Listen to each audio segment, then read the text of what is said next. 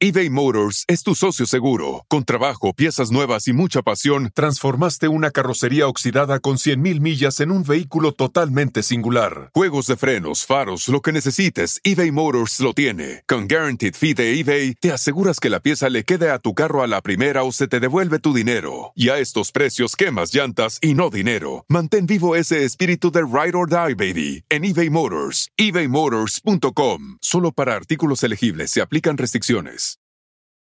This episode is brought to you by AARP.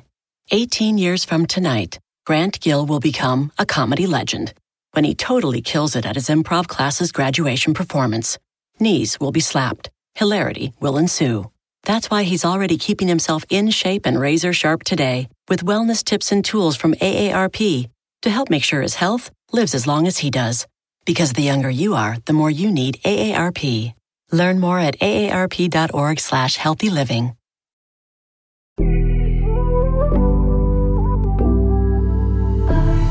Amigos, bienvenidos una vez más a mi podcast Ana Patricia Sin Filtro. Gracias a todas las personas que están escuchando esta bella historia que les voy a contar. Y lo digo de esta forma porque cada vez que yo hablo de mi embarazo, de mi parto, de mi primera hija, de verdad que se me infla el corazón y me lleno de mucha alegría. Quienes son mamás eh, podrán compartir conmigo que ese es un momento único en la vida de las mujeres, uno de los momentos más bellos, quizá para algunas un poco más difícil, un poco complicado, para otras quizá no tanto como fue mi caso. ¿Y a qué me refiero? Yo creo que todos hablamos como nos va en la feria, ¿no? Y afortunadamente yo puedo decir que me fue tanto en el embarazo como en mis partos de maravilla y por eso el día de hoy vengo a platicar con ustedes sin filtro de cómo fue esa primera experiencia. Pero antes eh, yo les quiero comentar que fíjense, a mí el instinto maternal no me despertó sino hasta que conocí a Luis. ¿Y, por qué lo quiero mencionar? Porque ahora que muchas personas saben que yo tuve un primer matrimonio que duró seis años, me preguntan, pero ¿cómo es que no tuviste hijos? Bueno, en aquel entonces ambos habíamos acordado que no queríamos tener eh, familia rápido porque éramos muy jóvenes, queríamos eh, hacer cosas, queríamos quizá viajar y no estaba en nuestros planes. Y yo realmente digo, por algo Dios hace las cosas. Y si en ese momento no fui mamá, bueno, era porque no era el momento indicado para este matrimonio que al final del día eh, finalizó después de seis años. Entonces, regresando un poquito más atrás a mi juventud, yo sé que muchas mujeres podrán decir que el sueño de su vida o, o lo más grande que desean es ser mamá. Eh, tener un hijo o quizá tener varios, tener una familia grande. Pero yo recuerdo a la Ana Patricia joven que ese no era uno de mis sueños. Y, lo digo aquí claramente porque yo nunca he sido una persona muy niñera. ¿Y a qué me refiero con esto? Miren, yo tengo muchos sobrinos, eh, en la mayoría en mi casa son mujeres. Y sí, yo puedo ser una tía eh, preocupada por los sobrinos, que los ayuda, que siempre eh, estoy viendo que no les falte nada, que quiere lo mejor para su futuro. Yo no recuerdo haber sido muy cariñosa y a esto me refiero. Yo no soy una persona muy cariñosa eh, o era mejor más bien porque realmente cuando uno se convierte en madre le sale ese instinto maternal, esa empatía con todas las personas que, que pasan lo mismo que uno o cuando ves a un bebé antes de ser mamá realmente eh, eso no me sucedía a mí y me vino a suceder después. Entonces es por eso que incluso, y lo mencioné en eh, mi podcast, en el tema de, mi historia de amor con Luis, de que yo antes de conocerlo a él no me veía nuevamente ni casada ni teniendo familia. Pero nuevamente digo, más rápido cae un hablador que un cojo, porque apenas me, me casé con Luis, incluso cuando nos hicimos los votos, eh, yo le dije a él, frente a todas las personas que nos acompañaban en la boda, eh, espero eh, me cumplas el sueño de ser mamá y porque realmente ahí sí se había convertido ya en un sueño, en algo que yo quería, porque yo quería que Luis fuera el padre de mis hijos y realmente lo sentía en mi corazón y lo quería. Y tan fue así que a los tres meses eh, salgo embarazada de mi primera hija, de Julieta. En nuestra historia de amor que les conté, eh, les mencioné por qué ese nombre y, y lo quiero mencionar porque en su momento... Eh, me criticaban muchísimo eh, que sí porque estaba escogiendo un nombre tan complicado, un nombre tan feo, me llegaron a decir, un nombre que iba a ser complicado para mi hija cuando creciera en la escuela, que si no, ¿por qué no agarraba algo más sencillo? Y realmente porque era algo que yo quería, porque ese nombre significaba mucho para nosotros como pareja. Y más que el significado, porque nos gustaba.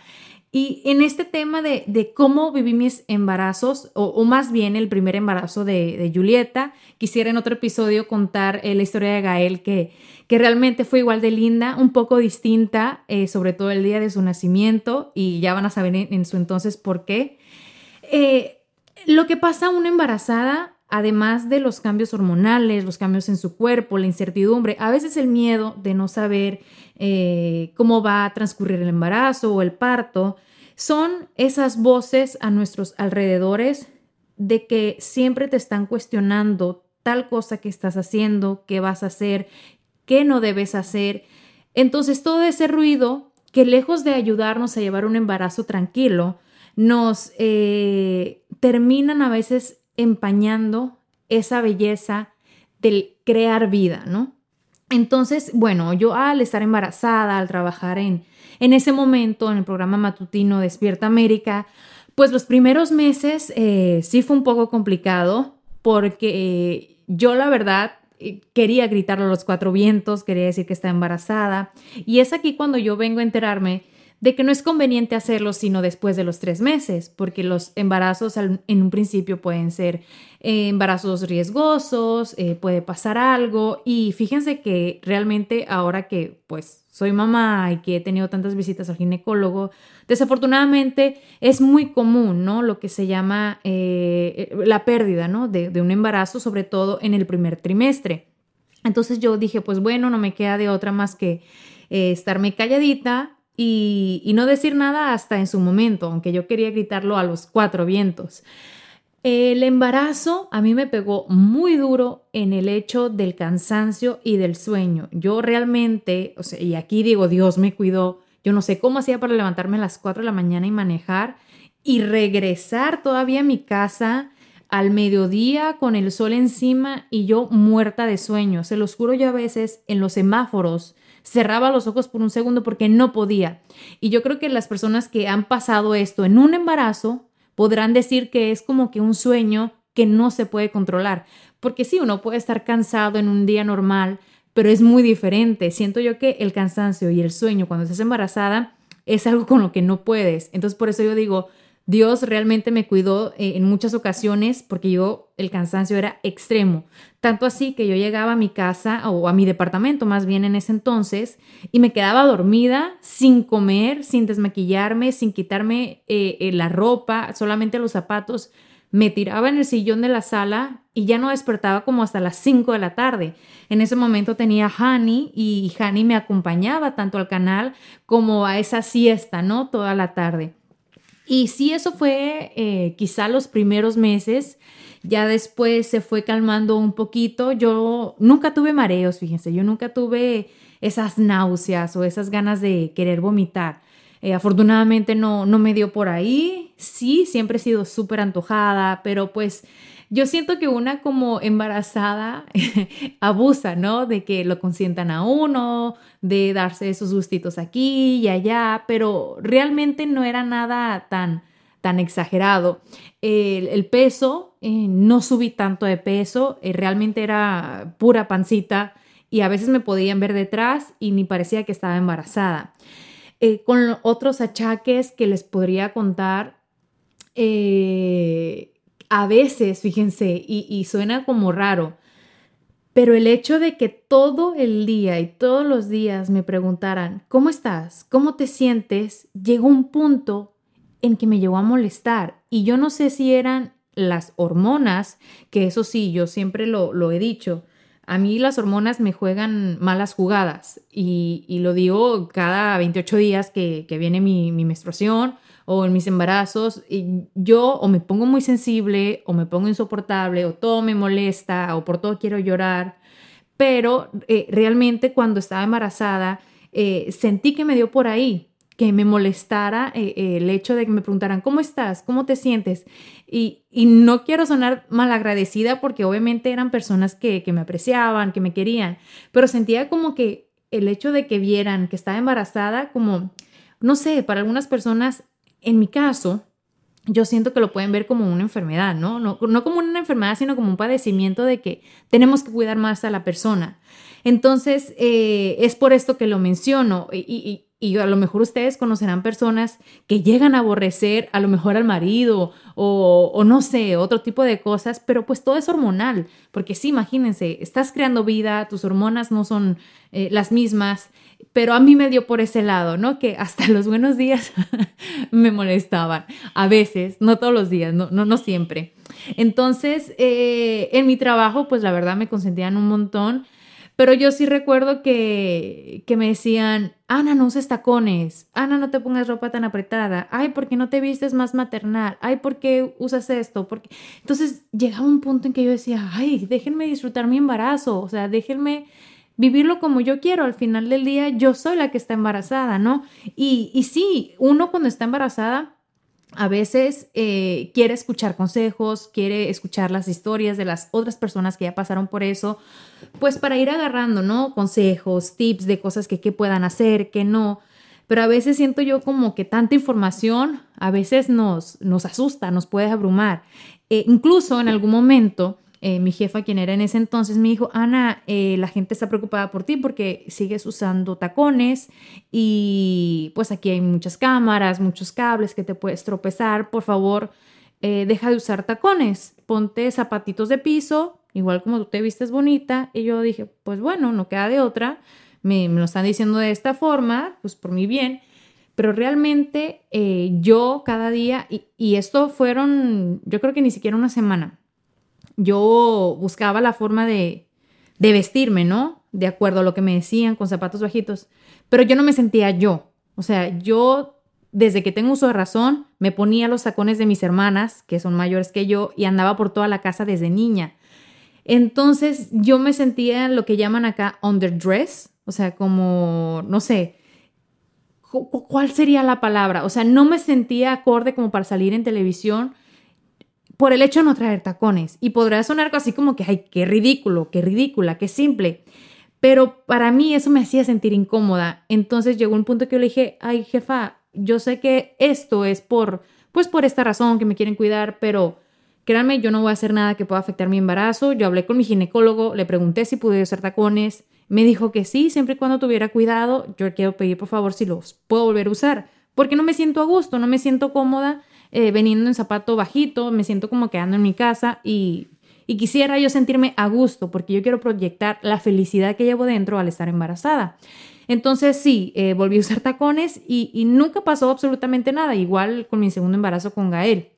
Eh, yo me vestía de la forma en que, que, yo sentía, que me sentía cómoda, a gusto y, y una de las cosas que yo más recuerdo de mi embarazo, porque, o sea, yo pienso que todas las cosas tienen su lado bueno y su lado no tan bueno. No quiero decir malo porque no es malo. O sea, yo creo que todo podemos aprender todos pero una de las cosas más lindas que yo viví en mi embarazo con Julieta fue el hecho de el cariño del público. eBay Motors es tu socio seguro. Con trabajo, piezas nuevas y mucha pasión, transformaste una carrocería oxidada con 100.000 millas en un vehículo totalmente singular. Juegos de frenos, faros, lo que necesites, eBay Motors lo tiene. Con Guaranteed Fee de eBay, te aseguras que la pieza le quede a tu carro a la primera o se te devuelve tu dinero. Y a estos precios, quemas llantas y no dinero. Mantén vivo ese espíritu de Ride or Die, baby en eBay Motors, ebaymotors.com. Solo para artículos elegibles se aplican restricciones. This episode is brought to you by AARP. 18 years from tonight, Grant Gill will become a comedy legend when he totally kills it at his improv class's graduation performance. Knees will be slapped. Hilarity will ensue. That's why he's already keeping himself in shape and razor sharp today with wellness tips and tools from AARP to help make sure his health lives as long as he does. Because the younger you are, the more you need AARP. Learn more at aarp.org slash healthy living. De un de repente comenzaron a llegar a lo que era el canal cajas de regalos para, para mi niña, eh, cuando dije que ella eh, era, era niña, ¿no? Eh, vestiditos, tejidos a mano, zapatitos, moños, cartas preciosas que hasta el día de hoy yo conservo porque realmente todas y cada una de esas palabras, o sea, llenaran, llenaban mi corazón de amor y, y, de alegría y felicidad de ver el cariño que le tenían a mi hija, ni, sin ni siquiera haber nacido todavía. Entonces son cosas que realmente yo llevo en mi corazón de ese cariño del público que se le ha dado a mi familia desde el día uno, sin conocernos quizá personalmente, pero sí a través de una pantalla o a través de una red social. Y es por eso que, que yo, desde el día que nació ella, yo la presenté eh, a, quienes me seguían, a quienes veían eh, mi programa en ese momento, porque yo sentía, no quiero decir responsabilidad, pero sí un deber con aquellas personas que tanto amor me dieron, que tantas palabras lindas me mandaron y tantas bendiciones. Y este es un tema muy, muy, muy personal porque en el medio pueden haber personas que optan por hacerlo de una forma distinta, quizá no inmediatamente, pero ya eso es algo, como digo, es algo personal y no es que esté bien ni que esté mal, sino que cada persona toma sus propias decisiones basado en lo que cree. Pero para mí sí fue muy importante. Entonces viví todo mi embarazo de esta forma antes de dar a luz yo eh, traje a mi mamá de México para que me acompañara y como les he mencionado en otros podcasts, eh, mis papás estaban separados y se turnaban, ¿no? Uno venía una temporada, otro otra. Entonces mi mamá me iba a acompañar en mi embarazo, en mi parto, iba a estar un, mes, dos meses conmigo, iba a regresar y luego venía mi papá y así fue. Entonces, cuando llega el momento de mi parto, justo un día en que yo me hice una sesión de fotos, una sesión de fotos que yo venía posponiendo y programando por semanas y semanas y yo decía, ay no, después. Y es bien curioso porque esta persona que me tomó las fotos ese, ese día en que a mí se me rompió la fuente, eh, lo vine a conocer en ese momento y hasta el día de hoy puedo decir que es un gran amigo mío, que quiero muchísimo, que si está escuchando esto, Jesús, tú sabes de qué te hablo. Eh, hicimos una conexión muy linda de amistad. Entonces, nos vamos a hacer las fotos, mi esposo, mi mamá y Hani. en ese momento, ahí vamos todos, yo con la panzona. Eh, recuerdo que fue un lunes y ese día yo le dije a Milly quienes me siguen en las redes sociales la conocen, la chichi, eh, arréglame bien bonita y me voy a quedar sentada como robot si quiero hacer siesta para no despeinarme y no desmaquillarme, porque me arregló desde las 5 de la mañana para hacer Despierta América y las fotos eran hasta las 5 o 6 de la tarde. Entonces Milly me arregló y, y tal cual, yo en la tarde ya estaba cansada, me senté y me recosté y hice una siesta, me levanté, me puse un vestido eh, rosita que hasta la hora, hasta el momento yo conservo y me voy a las fotos. Nos fuimos a un parque y ya las fotos transcurrieron, pero yo ya me sentía rara. Eh, terminamos la sesión de fotos y vamos camino de regreso al departamento y en el freeway yo siento como unas punzadas en el vientre. Eh, yo tenía 39 semanas ya de embarazo y comienzo a sentir las punzadas más y más. Llegamos y, yo le digo a mi mamá, ay ma, ¿qué tal si me haces unas gorditas así con juguito? Porque son cosas que mi mamá cada vez que viene me cocina y ay, a mí me encanta eh, la comida mexicana, sobre todo con el sazón de la mamá, ¿no? Es lo más rico, lo más delicioso. Y me dice, ay, claro que sí, mija, yo te las hago. Entonces llego, me quito el vestido, me pongo una pijama, voy al baño y yo siento como que algo viene no siento que se me rompe la fuente porque yo no sabía qué significaba romper fuente, cómo era la sensación. Yo sí lo vine a sentir en mi segundo parto, tal cual como es literal el agua, pero en esta primera ocasión no. Entonces yo sentí algo raro y le hablé a mi mamá, le dije, ma, eh, ¿puedes venir? Ni siquiera le dije a Luis porque no quería como que se preocupara o algo, porque pues obviamente él no conocía qué sucedía cuando uno iba a dar a luz y mi mamá pues no por nada tuvo cuatro partos. Le hablé a mi mamá, le dije, mira esto. Y me dice, Ana, se te rompió la fuente. Me dice, ¿te dolió? Le digo, no, pero cada vez me dan más punzadas. Y me dice, yo creo que ya van a ser. Y le digo, yo creo que sí. Entonces ya como locos todos nos pusimos a preparar, yo me metí a bañar, me puse una ropa cómoda, me puse a hacer ejercicio según yo en, en estas bolas que compramos para para hacer abdominales, ¿no? Que son como unas pelotas grandotas. Eh, incluso tengo fotos de ese día. Eh, Hani estaba muy presente, siempre acompañándome. Y, y, lo que decidimos fue, esto fue a las 7 de la tarde. Eh, no nos vamos a ir tan rápido al hospital porque obviamente primero tengo que dilatar, si llegamos me van a regresar y pues realmente no quería que pasara eso. Entonces me pongo a caminar en el pasillo de, de mi departamento, en un pasillo era súper largo que abarcaba todos los departamentos y me recuerdo que mi mamá me decía, mira, respira, inhala, exhala y me dice, yo creo que así se hace, ¿no? Le digo, mamá, pues tú tuviste cuatro partos, tú eres la experta, yo no. Entonces ya nos reíamos y, realmente todo fue eh, muy bonito hasta un punto en que ya cada vez me dolía más y más y más y yo les dije, ¿saben qué? Ya me duele, me está doliendo muchísimo, yo creo que ya es hora de irnos. Entonces agarramos la maleta, agarramos todas mis cosas y, y a veces uno comete el error cuando es primeriza de llevar de más, ¿no? Y sí, yo creo que ni la mitad de las cosas que eché a la maleta las usé, ni siquiera la mitad de las cosas que le había comprado a la bebé, eh, porque uno se vuelve loca, ¿no? A veces eh, quiere o cree que entre más es mejor y realmente no, una va aprendiendo y al final del día lo que quiere que su bebé use sea lo más cómodo y esto me pasó. Y bueno, nos fuimos al hospital y el hospital realmente quedaba súper cerquita, simplemente pasando un puente.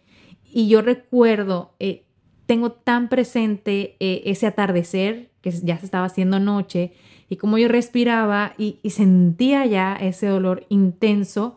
Y ya llegamos, eh, entramos a lo que es la sala de partos, me empezaron a conectar me hicieron una prueba porque obviamente primero tienen que asegurarse que, realmente ya se rompió la fuente y que ya comenzó una dilatación. Y ya una vez está en esa prueba, te pasan al cuarto donde va a, a nacer tu hijo o tu hija. Entonces, una vez ya yo estoy en el cuarto, llega mi suegra y mi mamá y ellas dos están juntas, Luis está a mi lado, me agarra la mano y me dice, mire, este es un proceso largo, esto va a suceder poco a poquito. Si tú quieres usar epidural, la puedes pedir, pero antes eh, de cierta dilatación, porque ya después ya no puedes eh, pedirla. Entonces no te vayas a pasar de ese tiempo. Ahorita no me recuerdo cuánto es, creo, si no me equivoco, son siete de dilatación, eh, pero la puedes pedir. Entonces, cada vez los dolores se van haciendo más y más fuertes. Y yo veía a mi mamá cómo se hacía bolita en la esquina, en, una silla que había en el cuarto. Y yo cada vez que tenía una contracción, mi mamá, o sea, se ponía a rezar. o sea, yo eh, de verdad ahorita me acuerdo y le digo, ma, que no se suponía que tú me tenías que dar fuerzas. Me dice, ay, mija, es que no sabes, yo verte sufrir es el dolor más grande que puedo tener.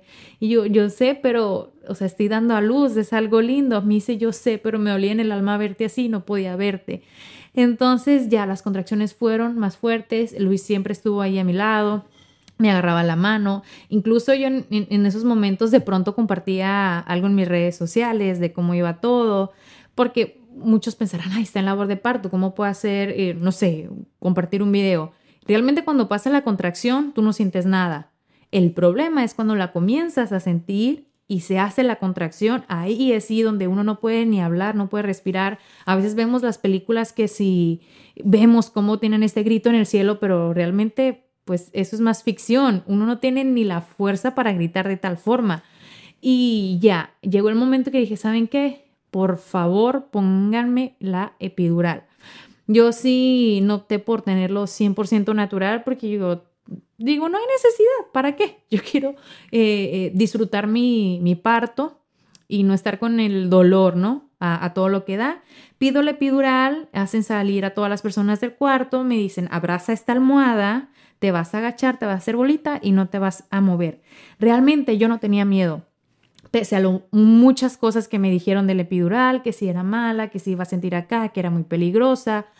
Yo sentía tanto dolor que para mí el pinchazo, o sea, no fue nada. Eh, simplemente sentí como un toque eléctrico y ya. Me dijeron, acuéstate, poco a poquito se te van a ir durmiendo las piernas y vas a ver que el dolor va a calmar.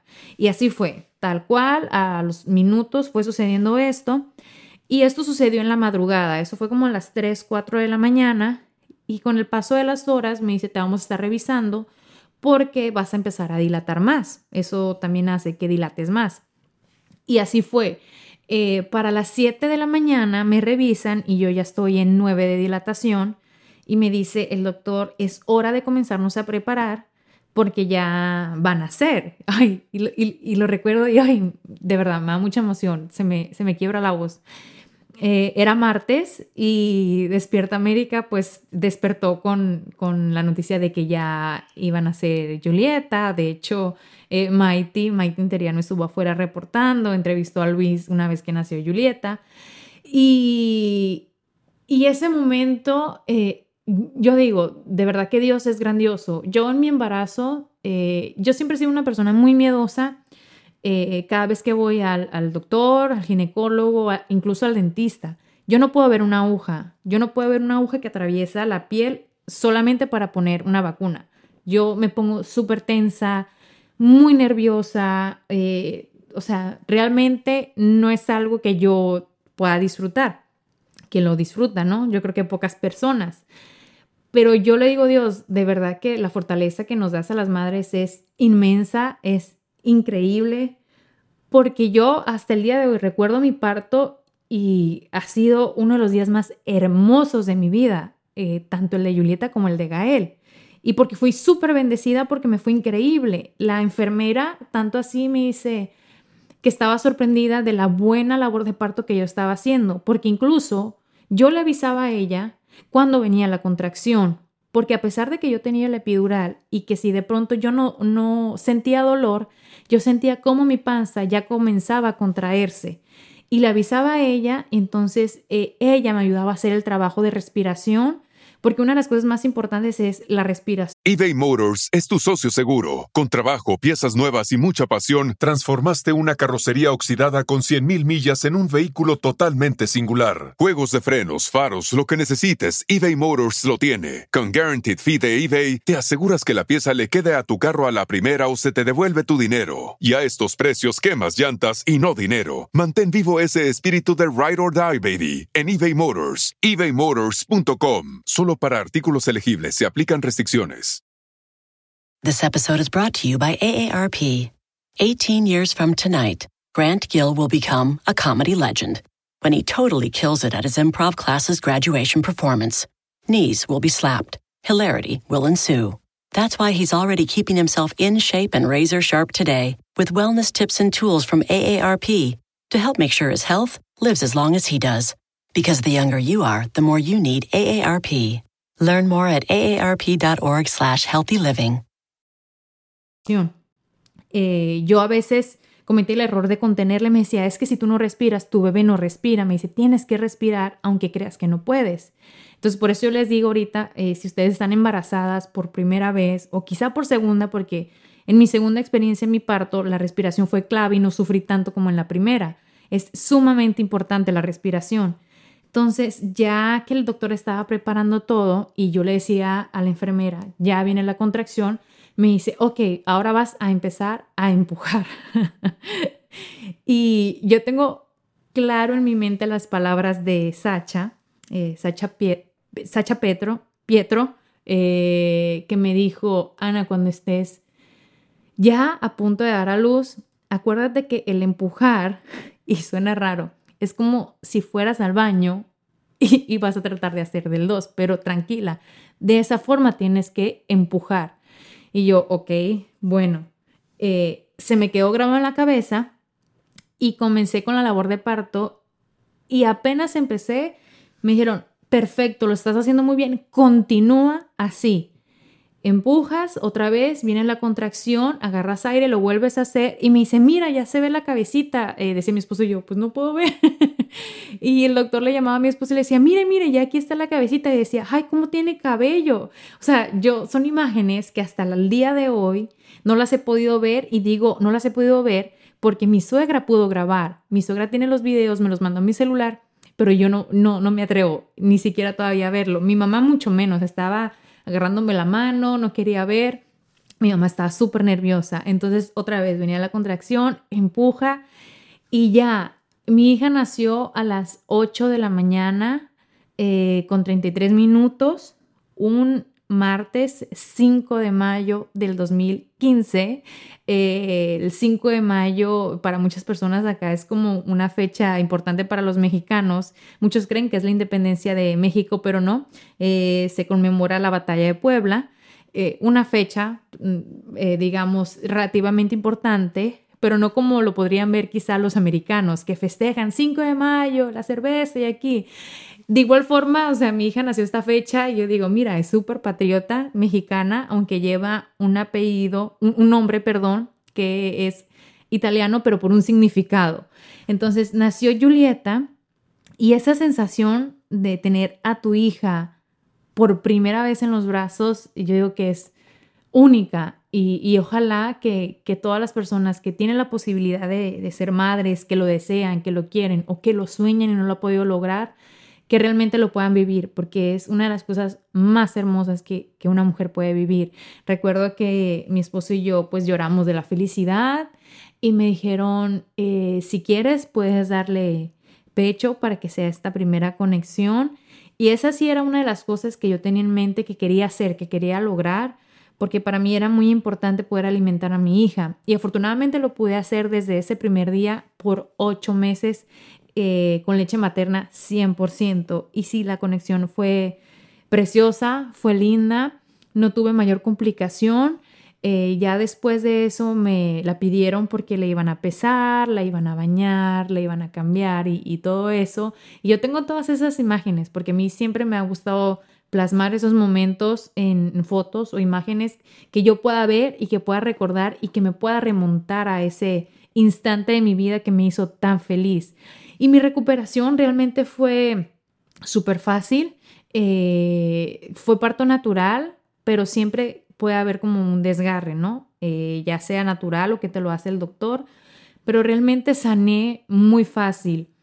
Es muy raro cuando uno da luz de forma natural, a los siguientes días yo no sentía dolor, lo que sentía era como que un peso muy grande que me jalaba hacia abajo pero dolor realmente no.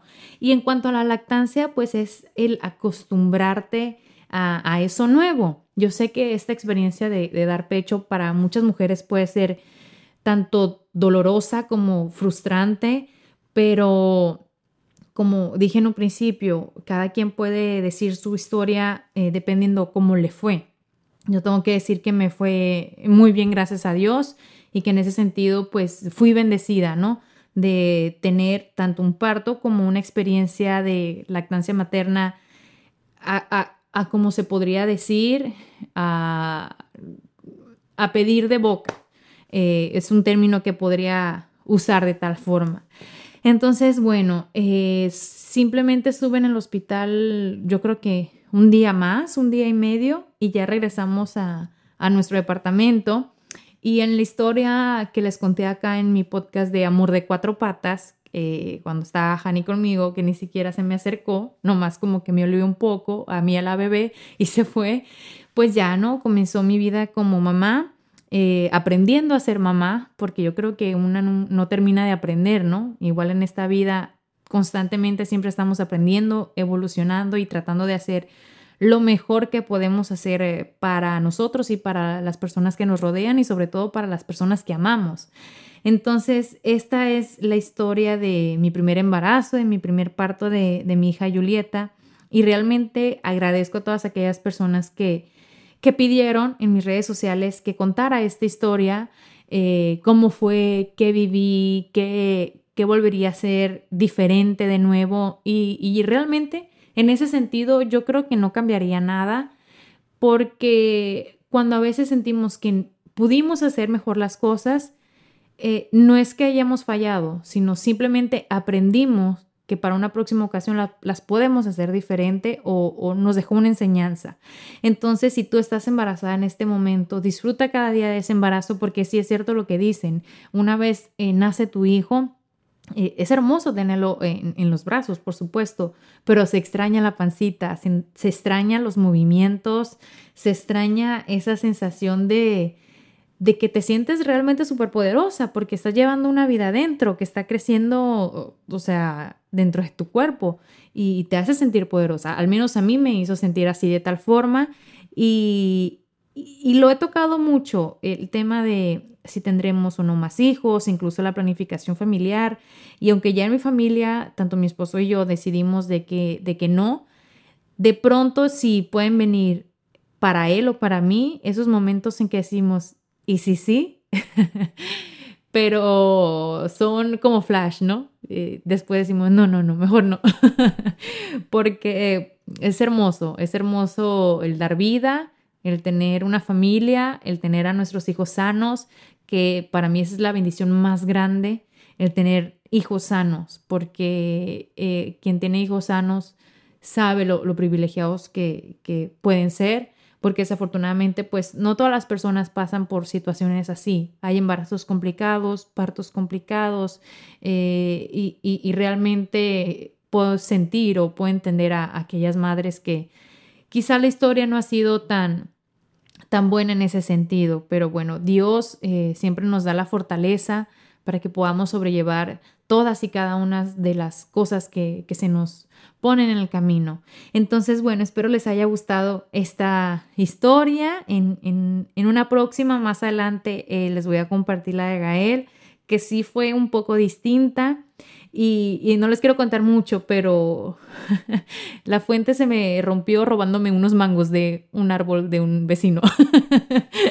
Luego les cuento bien cómo sucedió y con quién estaba hablando por teléfono en ese momento que yo tenía los, los mangos y, y la fuente eh, ya reventada.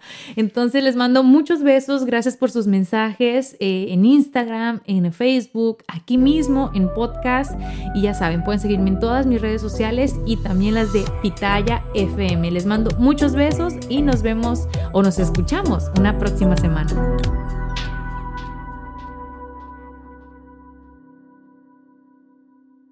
Start clean with Clorox because Clorox delivers a powerful clean every time. Because messes happen. Because.